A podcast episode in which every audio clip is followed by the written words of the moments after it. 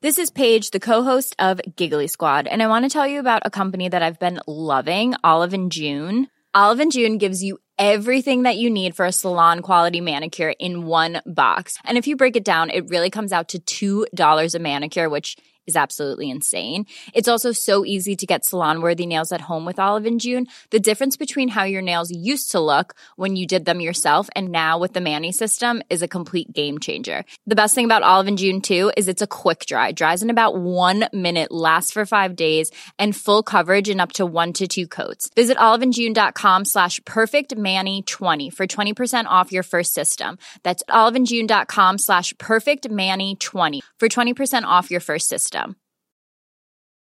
Many of us have those stubborn pounds that seem impossible to lose, no matter how good we eat or how hard we work out. My solution is PlushCare.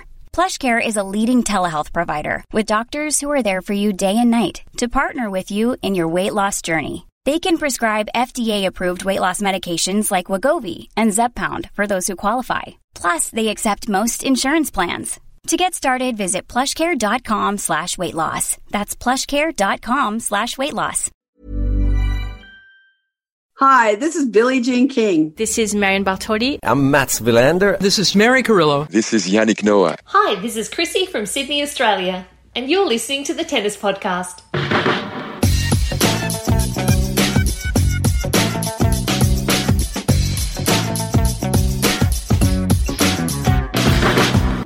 Well, thank you, Chrissy from Sydney. Uh, lovely to have you supporting the Tennis Podcast and introducing our show. And if you were wondering why Chrissy is introducing the Tennis Podcast, it's because it is one of the categories of crowdfunding that we included at the end of last year, the start of twenty twenty-one, when we crowdfund the whole season. And uh, so many of you stepped up to show your support for the Tennis Podcast. Chrissy was one of them. And uh, yeah, she came in at the intro level and will be reconvening at the end of this year, starting in December, in order to have people supporting us, hopefully next year uh, for twenty twenty-two. So you'll get your chance to show your support for the show. Um, and uh, yeah, maybe you could be introducing a show or having a shout out or having your pet involved, because these are the important things, Matt. You know, they sure are. They are to us, otherwise we wouldn't be able to do all this. And we want to see your donkeys, et cetera, uh, and uh, hear your lovely voices at the start of our show. So, Chrissy, thank you so much. Um, we are convening without Catherine today because she is currently in a T V studio or, or a, a hair and makeup room getting all ready for the A T P finals, which are due to start today, this afternoon in Turin, and Catherine's uh, going to be presenting all of it on Amazon Prime Video in the U K.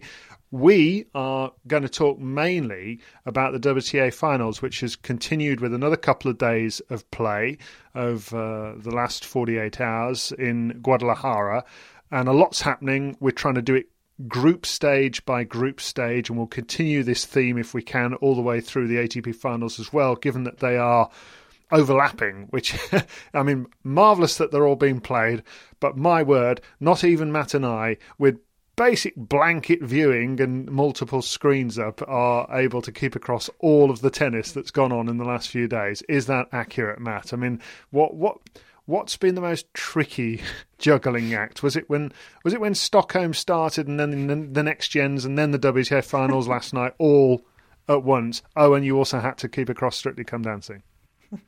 Of course, yes. Uh, I think we've had to invent a sort of new thing, haven't we? Every other daily has become our means of trying to keep across these these events. Um, but I think it's I think it's working. It, it's a shame that the hardest one to keep up with for us is the night session in Guadalajara, because mm. that looks a really fun time, doesn't it? Guadalajara, should say. North America, let's get out in front of that. Oh, crikey, well done. Yeah, how many emails have we had? How many tweets? uh, it was me, everybody, who got that wrong. I was trying to paraphrase Garbiñe Muguruza, saying how exciting and wonderful it is to have a, a tournament of this ilk in Latin America. And, of course, I'd said South America. And Catherine tried to dig me out of trouble by saying, oh, I think that might be Central America. And she got it wrong as well. It is North America. Yes. So sorry, everybody in Mexico or anybody who actually understands geography. I don't. I did actually get thrown out of A-levels geography. Not not just failed it, I wasn't allowed to take it. Now we know why. Yeah, multitude of errors from all of us. Strong apologies for that. Um, I think two days ago we were convinced by the potential of Guadalajara, weren't we? We'd seen a little glimpse of it with mm. Muguruza Pliskova, of what it could be. That first night session match, which was electric and really strong quality. But I think the other matches weren't brilliant on the opening two days. Now I'm just convinced by the whole thing. I mean, the last yeah. three singles matches have been superb. The crowd has been loud. And generally, it's it's been a triumph, I think, not least because of the way it's been staged at such last minute. Um, and yeah, I mean, the best thing I can say is that I have I have FOMO, and not many tennis events during the pandemic have have really given you that, I think. What's that home. mean, Matt? What's FOMO? Fear of missing out. Um, right. You know, ba- basically just want to be there. And I think I felt that during the U S Open. And I'm feeling that during Guadalajara as well, especially those night sessions. Just just yeah. a fun time. Yeah, a really fun time. It actually reminded me, and therefore perhaps shouldn't be that much of a surprise, of when Nick Kyrgios was having his run in Acapulco mm. and how warmly he spoke of that tournament. And and the revelation that happened for Irina Sabalenka last night in front of that that night session crowd really told you everything about what this event has done for the sport, really, and what it is doing for a night out in in Guadalajara right now. Um, I mean, well, let's just go through yesterday's matches, first of all. And, and I, I think one thing we did see, I don't know whether you caught this, but it was Saturday yesterday, and it felt like that things were even elevated more mm. because it was Saturday, and because the afternoon crowd with Paula Badosa beating Maria Sakkari seven six, six four, that had a, a good crowd and a, a sort of building crowd, and it ended up with a really good atmosphere. I mean, I think Badosa is another po- very popular player there, obviously Spanish and, and, and Spanish speaking, and and I think that that was a that's a factor. But I think people were probably coming out because it's the weekend. This is bigger now, and, and an opportunity. People probably not at work as much. And and uh, I mean, they got an absolutely belting match for a starter. But yeah, the the, the whole place just seems really chuffed to have this event there for a start. That that's that's noticeable. And what what about the the performance of Badosa and, and that match in general, Matt? Where what what did you think of it? My expectations were high. These were two of the three most informed players, I think, from the first round of matches. Obviously, Anett Kontaveit in there as well. And I felt it lived up to those expectations. I thought it was great. You know, obviously a two-set win for Badosa, but it was tight all the way and in the balance. Um, extremely physical match. I think the first set was longer than the entire Kontaveit-Pliskova match, which, which we'll get on to talking about. But, you know, just a... Just a battle, you know, two of the most physically strong players, I think, on the tour. Um, I felt like it took a little while for Badosa to get used to Sakkari's ball and her speed. I think it was the first time they'd met each other. And something I noticed was that Badosa has great hands. I've never mm. really felt that before, because I've thought she was the one dominating the rallies, you know, on, on clay. She's got time on the ball. Indian Wells, she was sort of bossing, bossing the points. But here she was really having to sort of deflect and divert a lot of Sakkari's shots, and she was almost taking them as half volleys a lot of the time. And she just has the ability to get herself in position and just use her wrists to get the ball back into court somehow. And I thought that was really noticeable and impressive from her. And she grabbed that first set. Um, she then had an opportunity in the second set to really sort of slammed the door, double break, didn't get it. Sakkari hung on, got a break back, and then Badosa broke back immediately and, and just about served it out. And it was it was just a just a really great high quality match between between the two of them. Um, I think Badosa served very well, ten aces in all, really high first serve percentage. Sakkari's was less good, actually, having having been a real weapon for her in the first round. So yeah, I, I enjoyed it immensely, and I think Badosa's mental toughness is something she said she's really worked on. It really felt evident in that second set, whereas Sakkari still, I think, needs to figure out some of these big matches. She becomes a little fraught, a little tight, and her decision-making maybe goes a bit south. But, you know, generally, I thought it was a great match. Mm. Having good hands is something that I think traditionally people associate with being around the net, mm. having good drop shots or stop volleys or normal volleys. You know, that that's what most people tend to think of as having good hands. But I think what you're describing is somebody who, on the baseline, when she's under fire, has a way to manipulate the ball back into play and deep and accurately and, and sort of diffuse a player, because that's something that I was definitely picking up. And the two players that really sprung to mind while I was watching her, her do that, because I agree, I had not really seen that before, because usually she's the one in charge, and yet here she was she was under fire and she was soaking it up, quite honestly. The two players that occurred to me, one is obviously the best probably that I've ever seen at that, which is Novak Djokovic, who, again, you don't people didn't talk about him as having good hands because he isn't around the net feathering the ball all the time um, in, a, in a sort of flamboyant or elegant way as such, although increasingly that's become more of his game in the last twelve, eighteen months, I would say.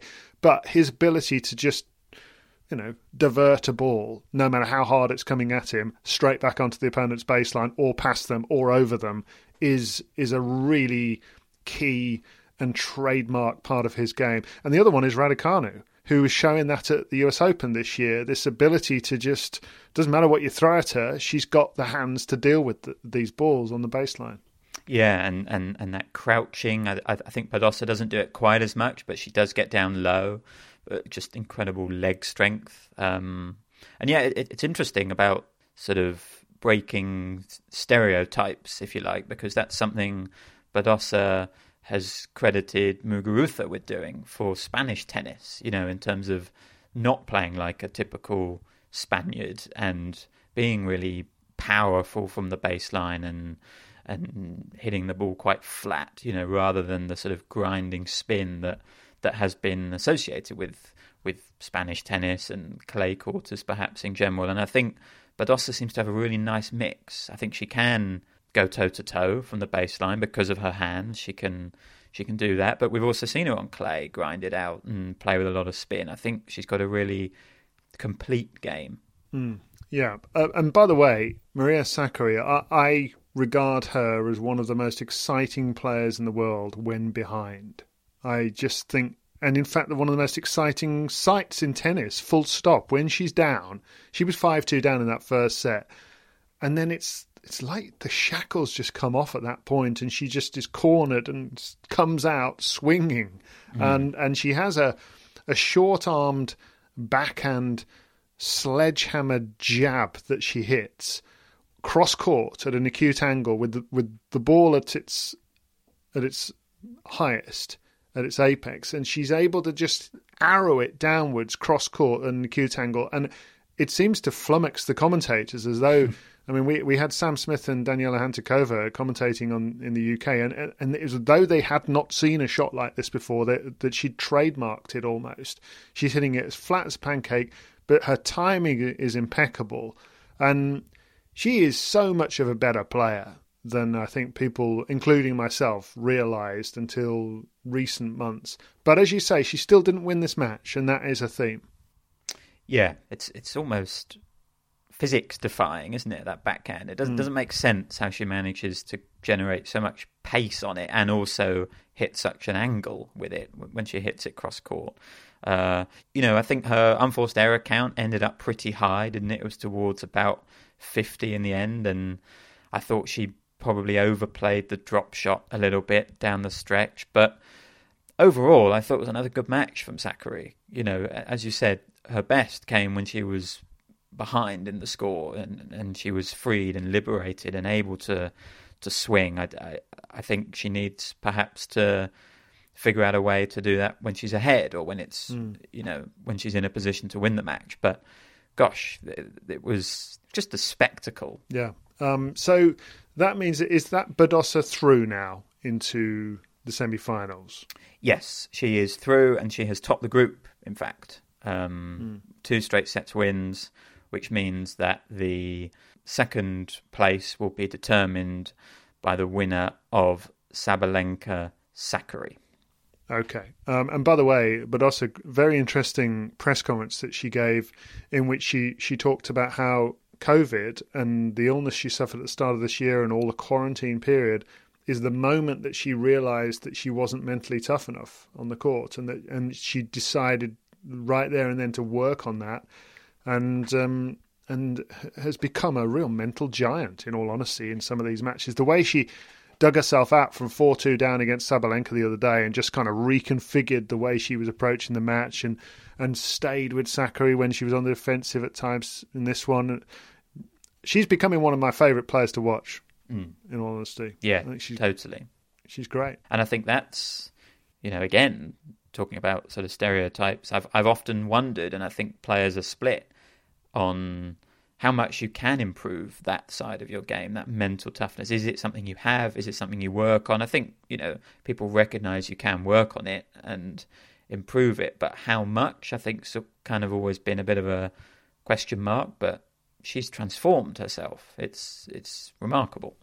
I think her honesty helps in that regard. I mean, she seems she's so candid in the press conferences and seems to understand herself so well, because I think of things she's gone through and difficulties and, and crises, and she's ended up needing to dig into the origin of them and the cause of them in order to solve them. And um, I really have a lot of time for, for her as a player and a, and a person, from what I'm hearing. Um, and actually, on the subject of honesty from players, that's what we got from Irina Sabalenka and Iga Świątek after their match, and the match was another absolute corker night session match.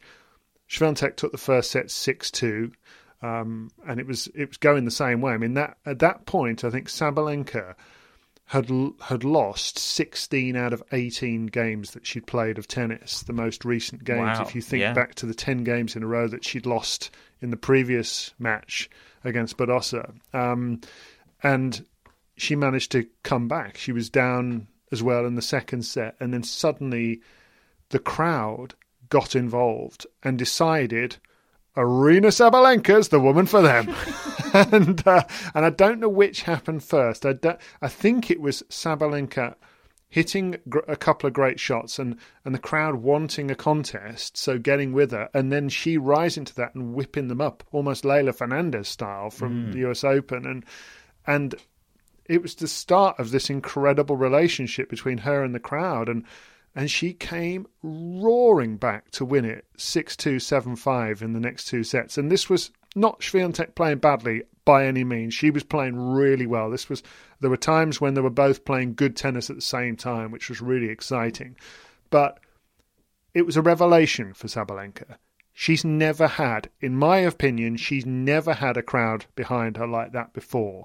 And in fact, I can't really recall matches where she's been the one people are cheering for more than the opponent. I mean, it it almost reminded me of Novak Djokovic's kind of eureka moment at the U S Open when he lost the match but got the crowd in the final, you know, and and how much it meant to him. You could see her buzzing, feeling emotional about the fact that a crowd like this was pulling for her, because it just never happens. And she just... She became a different player off the back of it. She, she was hitting the ball even harder with more conviction, and it was going in. Irresistible. Yeah, I can only think of examples where the crowd's actually been quite quite audibly against her, actually. You know, in, in those matches where the crowd has played a part. I, I've never seen Sabalenka be the favourite. So for her to, I think, sort of stimulate that with her own play, Um, and then to use it so effectively throughout was really cool to see. And, you know, she did some things in that match which she rarely does. She won from a set down, not something Sabalenka has a great history of doing. And she completely changed the course of a match and flipped her form mid-contest. You know, she took it from a error-prone, erratic performance. I think she got broken in the first set in a game that included two double faults and a missed smash. And then she became the sort of fearsome, dangerous Sabalenka that we all know she can be. And I think she, I think she realised that she needed to do something, because she said, you know, I, I sort of gave up in the first match, I think were her mm. words. I didn't want to do that again. I needed to fight, and she did. I love that honesty. And, and again, that's what she said after it, is I'm never going to give up again. Mm. And I and I did give up when I, when things were going wrong in the altitude. And I could, you know, she admitted the altitude, and despite the fact that she was playing at about nine hundred meters above sea level in Madrid, this was this is even higher. And she just, and as you said the other day, she just isn't in good form until this moment where things turned in this match, and she found her form, and she was fantastic. Uh, it was a wonderful, wonderful spectacle. Um, now. You may remember, I mean, that puts Iga Świątek out of the, the event in terms of being able to, to qualify for the semis now. She's still got a, a third match to play, but it's it's effectively meaningless in terms of her hopes of, of reaching the semis. But you remember, may remember a couple of days ago, we were talking about how she'd departed the court against Maria Sakkari in tears, and how on match point ahead of it she got a time violation because she she couldn't compose herself at the back of the court. She was she was weeping uh, while she was trying to get ready to to to hit the final serve. And well, this was a very different scene. She she departed this court having lost uh, on the scoreboard, but she was not despondent in any way, and it, and it was very interesting to to hear her come into the press conference afterwards, and she was asked by the journalist Chris Oddo what she felt the biggest lesson had been of the past two matches. It's hard to say, but I worked pretty hard during past two days to uh, understand a little bit more of like why uh, I felt so bad during the match against Maria. Um, and like, I don't want to make excuses or something. Um, it's really hard to talk about that because I know in sports, um, it's, it's not that often, but uh, like P M S really hit me that day. So, um, um, you know, I'm telling this for any, you know, young girl uh, who doesn't know what's going on. Don't worry, it's normal. Everybody has it. So, um, well, for sure, uh, this match, during that match, it was a little bit easier for me to get um, focused and to keep my mind um, in, in good mindset. So, um, yeah, I mean, I think I, I played really good, but um, for sure, I didn't have like a lot of rhythm uh, because also Irina is that kind of player who doesn't let you get that rhythm. And um, I hit a lot of frames. I'm aware of that. But uh, looking at, you know, what I, how I felt uh, when I came here and two days ago and also yesterday, um, I feel like I kind of, you know, won today, uh, two one maybe, because I won against my stress and a little bit of fear, uh, but I lost against Irina. So at the end, um, I'm going to try to think that this was a positive day, and also I can, you know, get experience from all that stuff. I hope that a lot of people hear that answer, Matt, not, not only on this podcast and our listeners, but as she said, young girls who might be sort of hearing her words and, and, and the message she's trying to get across, and, and to other tennis players and other athletes, that she is just opened the door really to, to what she was going through a couple of days ago, and and that the cause of it was P M S. And it's uh, I, I don't think in all the years I've covered the sport that I've heard a player say that.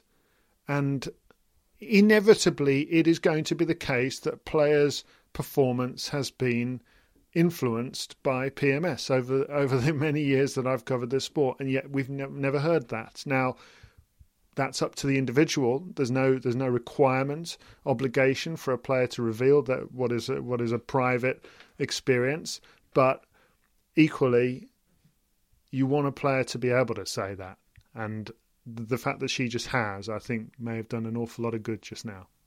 Yeah, you know, it was one of those moments where you heard that and you thought, "Wow, this is this is moving things forward."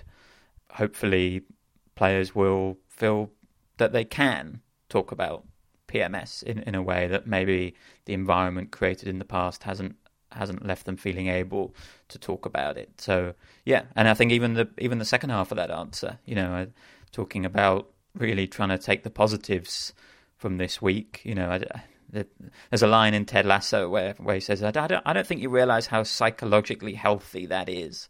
And that, that just sort of reminded me of, of that line. Like, that's a that's a really good attitude to have, I think, for Świątek. I was really encouraged by everything she said. I thought it was great. Mm. Yeah, and um, I, I suspect she'll have many more W T A finals in the future to play. I, I certainly hope so. I love watching her, and um, and actually it was a really fun contest between the two to see them go toe to toe like that. And uh, yeah, but it does mean that it is, is, as Matt says, now a straight shootout for the second qualifying position in the semi-finals between Maria Sakkari and Irina Sabalenka. That match will be taking place tomorrow, and and this is where round robin does bring an in, an interesting dynamic. You know, I think generally I'm not a massive fan of round robin, but when you get just a pure shootout like this, it's interesting because you've got Sabalenka coming into the match off a victory, riding high, and you've got Sakkari, who I think, you know, two days ago was was looking brilliant, but she now comes into this off the back of a loss. It's going to be intense, isn't it? It is. It, it's definitely going to be intense. Um, I, actually, it made me think also about a pro of the round robin format, which I'm I'm pretty much against overall. I like knockout, um, I, because I don't like the, the dead rubbers, that, and we're going to get uh, we're going to get one of those in, in this group in between Świątek and Badosa, which we, won't actually matter in terms of the semi-finals. I don't like doing maths in my head, as I often say while watching sport, but we would not have had Sabalenka against Świątek had this been knockout. Mm. And they had a chance at redemption, didn't they? And they, and all the stories, all the positives that we've just been talking about, we would not have had a chance to experience those. So, shut up, David Law. um, Billie Jean King likes round robin, doesn't she? Does she? So maybe oh, we well, should... Uh... I'm not arguing with her. um, right then, what about the other group? Garbiñe Muguruza, the day before, beat Barbora Krejčíková two six, six three, six four. Anett Kontaveit continued her absolute juggernaut path through uh, the draw by beating Karolina Pliskova six four, six love. Pliskova was not good in that second set. Kontaveit is just has been awesome, quite honestly. Um, not dropped a set, not come close to dropping a set. Uh, but where are we left in this group? It's complex. Oh, good. Well, Kontaveit is through one hundred percent. Um, her position in the group is still to be determined. Most likely she's going to finish first, but there is a scenario where she finishes runner-up. Um, I thought, yeah, I, I thought she was awesome, and that was the first time she'd beaten Pliskova, wasn't it? I think in four meetings, just an indication of the difference about her at the moment, the form of her life. I think, again, it's quite interesting. The task has been so clear for Kontaveit for weeks. You know, she needed to keep winning matches to even have a chance of getting into the W T A finals. So she was sort of unstoppable all the way up to it. She's continued that momentum through the first two rounds here. Now she's got a match where actually the result isn't as important. And I, I do wonder whether that will sort of play a sort of mental trick with her. You know, if she wins, she knows she tops the group, but if she loses, she knows she's through anyway. So I'm interested to see how she maintains that focus. Um, most likely, it's going to be Muguruza or Pliskova joining her in the semi-finals. Krejčíková has obviously lost both of her matches. That was a good match, Muguruza-Krejčíková. Um, they're, they're developing a bit of a rivalry, actually. Four matches this season. A final in Dubai, obviously the aggro match at the U S Open, and now this three-set tussle. Disappointed to report that there was there was no aggro. Um, I, I, I did take note of the pre-match photo, which was, you know, Krejčíková was all smiles, having a great time. Muguruza was like, no, game face on. Probably still some ill feeling after the U S Open. Seething. Seething, yes. Um, and Krejčíková played the first, you know, won the first set and looked so much better than in her first match. I think you were absolutely right in terms of having maybe an extra match in the doubles and having a winning feeling of the doubles just made her feel better on court. She perhaps got a bit more used to the conditions. And then really there was a, a sort of match within a match in, at the start of the second set when Muguruza eventually broke after, I think, six break points, twelve minutes, just pummeling shots, and eventually got the break. And that sort of turned it, actually, in a, in a similar way to the way the Sabalenka match turned. You know, um, Muguruza found her game, found her form, and then her reaction at the end of the match. Not not often you see that from Muguruza. Really let it all out. You know, she knew it was a must-win. She's got the crowd behind her. She openly doesn't like Krejcikova. I think all of this contributed to a really strong reaction, which was which was pretty cool to see, actually. Mm. Okay, well, we'll look forward to uh, the uh, the final group matches in that one, and uh, yeah, I'll leave Matt to work out who's going through and who's not, because I haven't got a clue. Um, right, what about the doubles, Matt? What what happened overnight and the day before? So the doubles, um, Krejcikova and Siniakova thrashed Shea and Mertens six three, six one, um, and that means they've qualified with a two and oh record. The other three teams in their group, so Shea and Mertens, Alexa Geraci and Desiree Kravchik, who beat Sharon Fichtman and Juliana Olmos, um, any of those three can also still qualify. And then in the other group, it's a bit more straightforward. Aoyama and Shibahara have qualified. Zhang and Stosur have been eliminated. And the final semi-final spot will come down to the winner of Melikar and Schurz against Djurak and Klapach. Okay, I, I'm I'm with you. Right. Okay. Well, we'll follow with interest over the next couple of days, and we'll have another show uh, in a couple of days' time, so we can bring you up to date. If you thought the only way to get a more defined jawline with natural-looking results was through surgery, think again. Juvederm Volux X C is a non-surgical injectable gel filler that improves moderate to severe loss of jawline definition and can help you achieve natural-looking results with little downtime. Even better, this improved definition lasts up to one year with optimal treatment. No maintenance required. Improve jawline definition for a smooth, sculpted look with Juvederm Volux X C. For important safety information and to find a licensed specialist, visit Juvederm dot com. That's J U V E D E R M dot com. Not for people with severe allergic reactions, allergies to lidocaine, or the proteins used in Juvederm. Common side effects include injection site redness, swelling, pain, tenderness, firmness, lumps, bumps, bruising, discoloration, or itching. There's a risk of unintentional injection into a blood vessel, which can cause vision abnormalities, blindness, stroke, temporary scabs, or scarring. Talk to a licensed specialist to find out if it's right for you. This Mother's Day, celebrate the extraordinary women in your life with a heartfelt gift from Blue Nile. Whether it's for your mom, a mother figure, or yourself as a mom, find that perfect piece to express your love and appreciation. Explore Blue Nile's exquisite pearls and mesmerizing gemstones that she's sure to love. Enjoy fast shipping options like guaranteed free shipping and returns. Make this Mother's Day unforgettable with a piece from Blue Nile. Right now, get up to fifty percent off at Blue Nile dot com. That's Blue Nile dot com. Hello, Tennis Podcast listeners. David here. Now, you might know that I love a bit of cooking, and I think I'm quite good at it. But if I'm honest, even I get fed up trying to work out what to do every night. That's where Home Chef comes in. Being able to put together a delicious meal without the long prep and the cook times, well, that's pretty cool. Home Chef provides fresh ingredients and chef-designed recipes conveniently delivered to your doorstep to simplify your cooking experience. They have over thirty options a week and serve a variety of dietary needs, so you don't have to worry about what to make ahead of time. Not only is it convenient, but it's economical too. Home Chef customers save an average of eighty-six dollars per month on groceries. Now, for a limited time, Home Chef is offering Tennis Podcast listeners eighteen free meals plus free dessert for life and, of course, free shipping on your very first box. Go to homechef.com slash tennis. That's homechef.com slash tennis for eighteen free meals and free dessert for life. You heard it right. It's not the end of the tennis, folks, because uh, not only is the A T P finals about to start today, we've also had Stockholm. And uh, I think we might have told you the other day that Tommy Paul had beaten Andy Murray and played very well in the process. Well, he went and won the title.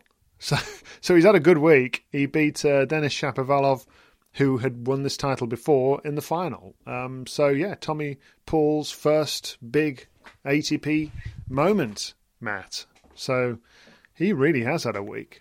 He has, yeah. He beat Murray, Fritz, Tiafoe, and Shapovalov. Um, and he also beat uh, Leo Borg. And um, Thomas Enqvist told him in the trophy ceremony afterwards, if you beat a Borg in Sweden, you, you better win the title. That's exactly what he did, I think. Good line, Thomas. Yeah. I, I think Paul is is a leading contender in the category of why are they not ranked higher? You know, sort of everything you everything you see suggests that he's a really awesome tennis player. He can do so many things with the ball. I think, you know, perhaps I think he's admitted as much. It's only been the last few years, actually, where he's really started to use his talent and work at it in the way that is required to reach the very top of the sport. But yeah, this is his first A T P title. Um, thought he was a better player throughout the match. He had multiple break points that he just couldn't convert. Shapovalov was serving really well on those points, and and it felt like maybe it would be one that slipped away from Paul, but he played just a, the most awesome final two games, won them both to love, to break and then to hold, to win the match. Um, And yeah, I just didn't necessarily think he had it in him at the moment to string together wins like this in, in the way that he has this week. I thought it was really, really impressive from him.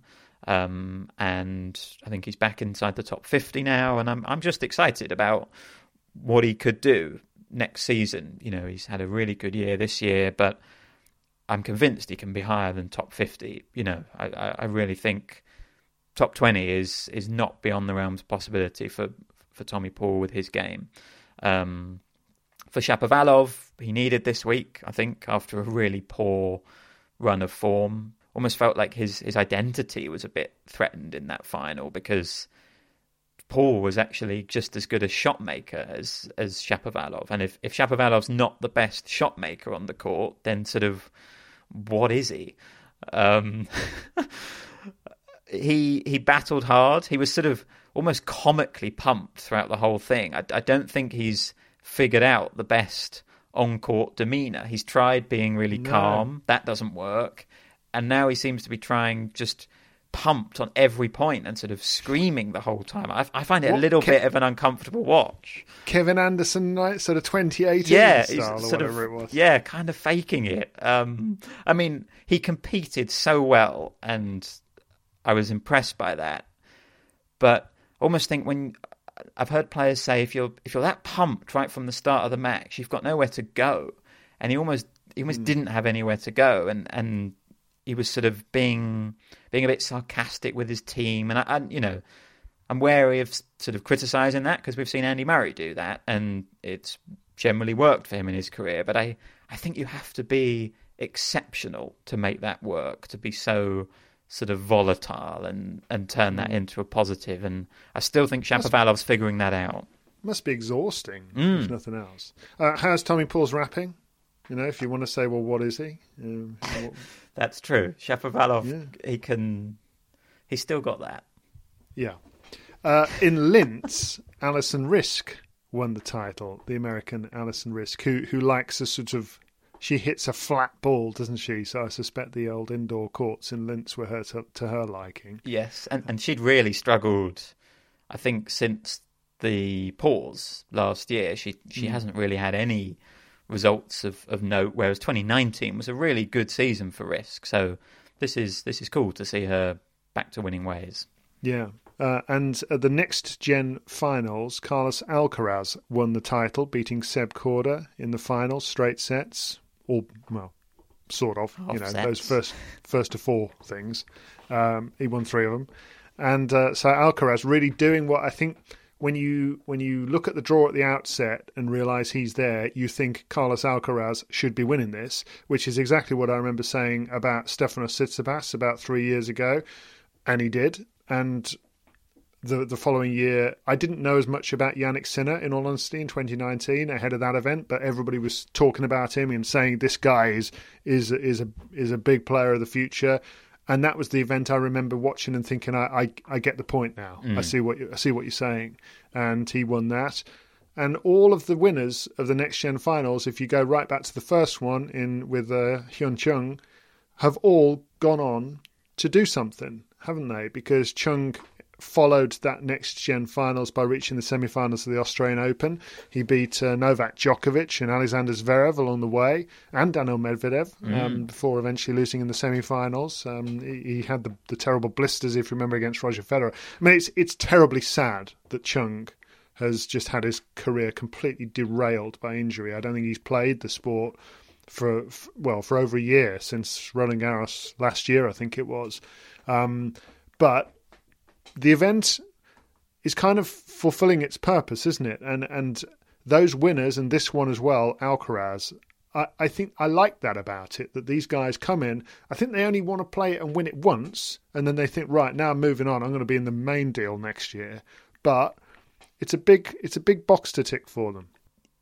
one hundred percent, yeah. And I think Tsitsipas, he won the Next Gen in twenty eighteen. He then won the A T P finals, didn't he, in, in, in twenty nineteen. Yeah. Sinner obviously has, has been interrupted by by COVID, but he's an alternate now at, at the first A T P finals that he sort of could have got into after after winning the Next Gen, and I would not be surprised if, if Alcaraz continues that and gets to Turin next year. I think really impressive, actually, considering the last time we'd seen Alcaraz was was that moment in, in Paris, which you spoke about with Catherine on Monday, where the crowd were against him. It was a tough, tough experience for him. And ultimately, I think that's an experience that makes you stronger in the long run. But I perhaps expected there to be some short-term impact on him, and yet it didn't seem like there was. It seemed like he'd put it behind him, moved on from it, and yet just just asserted himself as, okay, I think the youngest player in that field, but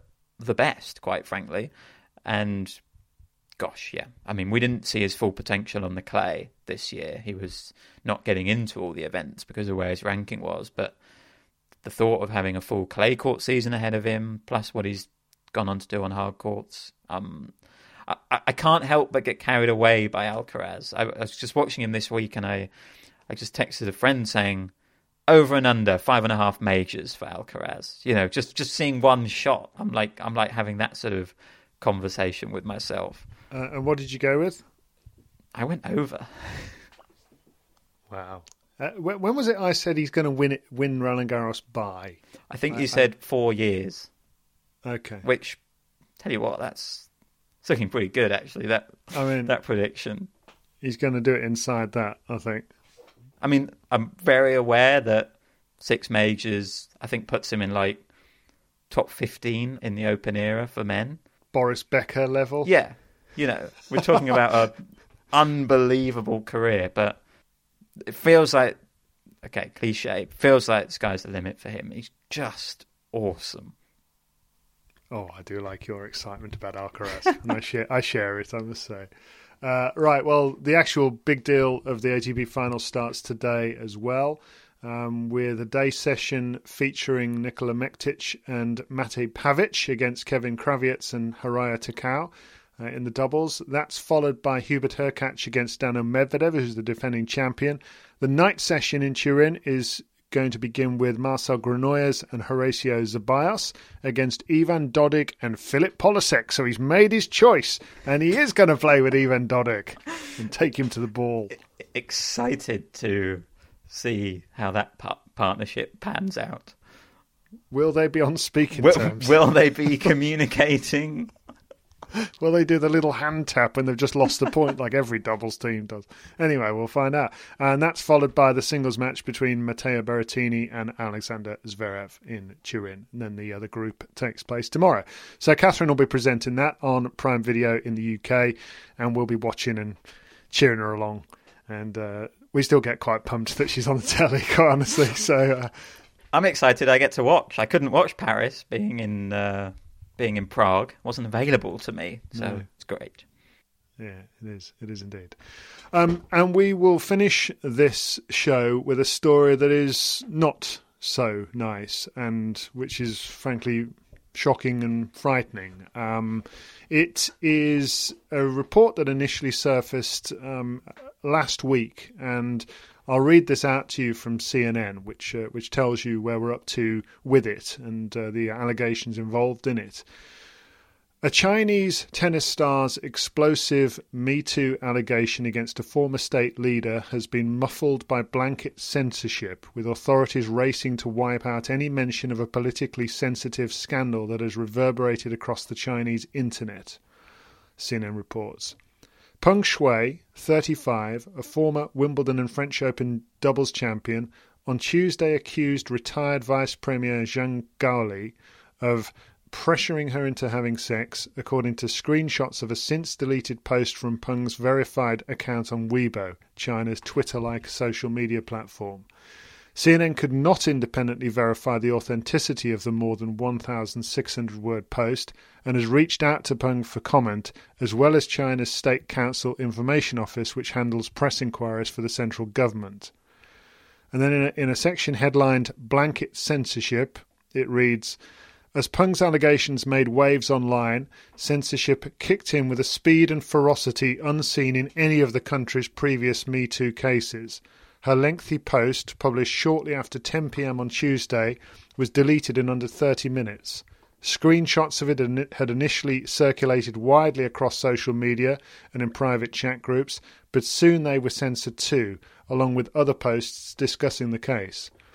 Peng's verified account, which has more than half a million followers, remains on Weibo as of Wednesday evening, but it has been blocked from searches. All comment sections under her previous posts have been shut down too. And in a sign of the unprecedented level of censorship, even a Weibo discussion page about tennis was closed for comments, and obscure references to the scandal were removed too. The Daily Mail have since reported, a couple of days ago, that the athlete has not been seen since. So, I mean, it is immensely worrying and concerning. Um, we haven't heard anything else. Um, we've only been able to follow these couple of reports. I know that uh, Elise Cornet uh, tweeted about Peng Shuai today and uh, or last night, and, and a couple of other people have as well. Um, I have written a note to the W T A just to ask if they know anything, what they know, if there's anything they have to say. I haven't had a response just yet. I mean, I only sent that a few hours ago, but uh, if I do get a response, uh, we'll, we'll report that here. Um, but, well, all I can say is I hope Peng Shuai is okay, um, and, um, and that we hear news of her, positive news soon. So, um, that's another tennis podcast done and dusted for today. Lots of tennis is going to continue this week. We'll be back in a couple of days' time with another edition of the Tennis Podcast, bringing you up to date with the final group stage matches from the W T A finals and the first group stage matches from the A T P finals. We're having to do a bit of working out as to when to record, Matt, so that everything's relevant, given one's events through the day our time and the other one's through the night um, our time. But we'll try and fit them in. We'll try and keep across it all. I think we might need to divide and conquer, Matt. You watch one, I'll watch the other. Uh, we'll occasionally ask Catherine what's going on. That work? Sounds good, yes. I, um, I'm anticipating some night shifts this this mm. week. Because I think yes. uh, the latter stage of the W T A finals, a lot of that's at night, isn't it? Yeah, and it's it's becoming unmissable. It is. Really, isn't it? In how it feels. It's like, I don't want to not watch this live because this is, is proper sport and it's intense and it's exciting and we love it. Right. uh, okay. Well, we hope you are too. We hope you're enjoying the show generally. We want to say a big thanks to Chris Albertley, our executive producer and top bloke. Our lovely mascots, the donkeys Ernest and Chester, uh, which are up on Instagram in their full glory. Uh, Billie Jean King sponsors Billie Jean the dog, who's had her first birthday recently. Scouse and Mousel is Matt's mascot. Rogue is mine. Zeus is Catherine's. And we have a shout out, Matt. We do, for the magnificently named Patrick Yakmak. Oh, awesome. Cheers, Patrick. I don't have any reference that I can go with that, but uh, no, lots of Patricks. Cool. Not many yeah. Yakmaks. Uh, I know. Have we have we got any tennis playing Patricks? I can't Patrick think of any. Patrick McEnroe. McEnroe. Quite right. Well, that'll do. Muratoglu. Let's go yeah. with McEnroe. There's a few. There's, There's a few. Um, so, Patrick, thank you so much for your support. Um, and as mentioned at the start of the show, we will be opening the floodgates for anybody who wants shout-outs and intros and mascots in twenty twenty-two. We do that at the start of December, so just a few weeks away. We'll let you know once that's all up and running. But, well, we, we can't thank you enough for your support. It it, it overwhelms us every year. We're, we're hugely grateful. And, yeah, hope you enjoy the rest of the tennis for the next couple of days, and we will be back with you in a couple of days' time.